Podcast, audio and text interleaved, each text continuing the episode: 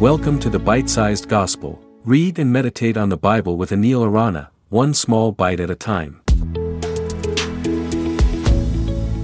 Hello and welcome to the Bite Sized Gospel. Today we will reflect on Matthew 21 20 to 22. Listen. When the disciples saw Jesus cursing the fig tree which instantly withered, they were amazed. How did the fig tree wither so quickly? They asked. Jesus replied, Truly I tell you, if you have faith and do not doubt, not only can you do what was done to the fig tree, but also you can say to this mountain, Go throw yourself into the sea, and it will be done. If you believe, you will receive whatever you ask for in prayer.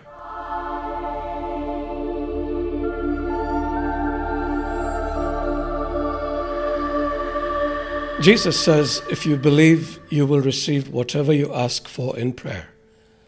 Experience has shown us that not all our prayers are answered.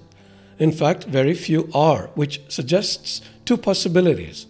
One, Jesus wasn't being entirely honest. Two, we lack the requisite faith.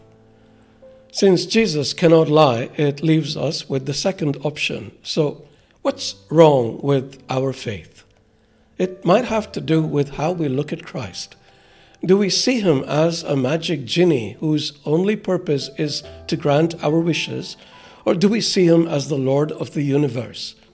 If we see him as an unconditional granter of wishes, we will surely be disappointed because he hasn't popped out of a magic lamp to serve us and cater to our every desire. However, if we see him as Lord of the universe, which is who he is, then we will serve Him and make ourselves subject to His desires rather than the other way around. And then He will make even the impossible possible, like telling a mountain to throw itself into the sea. The one surefire way of getting our prayers answered is by remaining in Jesus and letting His word remain in us. Jesus said, If you remain in me and my words remain in you, ask whatever you wish, and it will be done for you. How do we remain in Jesus? By ensuring we are in constant communion with Him, trusting Him to meet all our needs while surrendering ourselves totally into His control. And how do we let His word remain in us? By understanding why God asks us to do what He asks us to do and then doing it with total obedience. We often pay lip service to God, proclaiming His Lordship in words, but not translating it into action. The Apostle James puts it beautifully. Do not merely listen to the word, he says, and so deceive yourselves. Do what it says.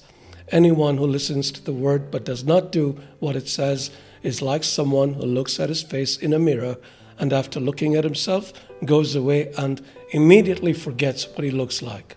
But whoever looks intently into the perfect law that gives freedom and continues in it, not forgetting what they have heard, but doing it, they will be blessed in what they do. And part of being blessed is having God answer our prayers. May the Spirit be with you. Thank you for listening to the Bite Sized Gospel. If you enjoyed this episode, please share it with your friends. For other great content including live sessions visit www.anilarana.com.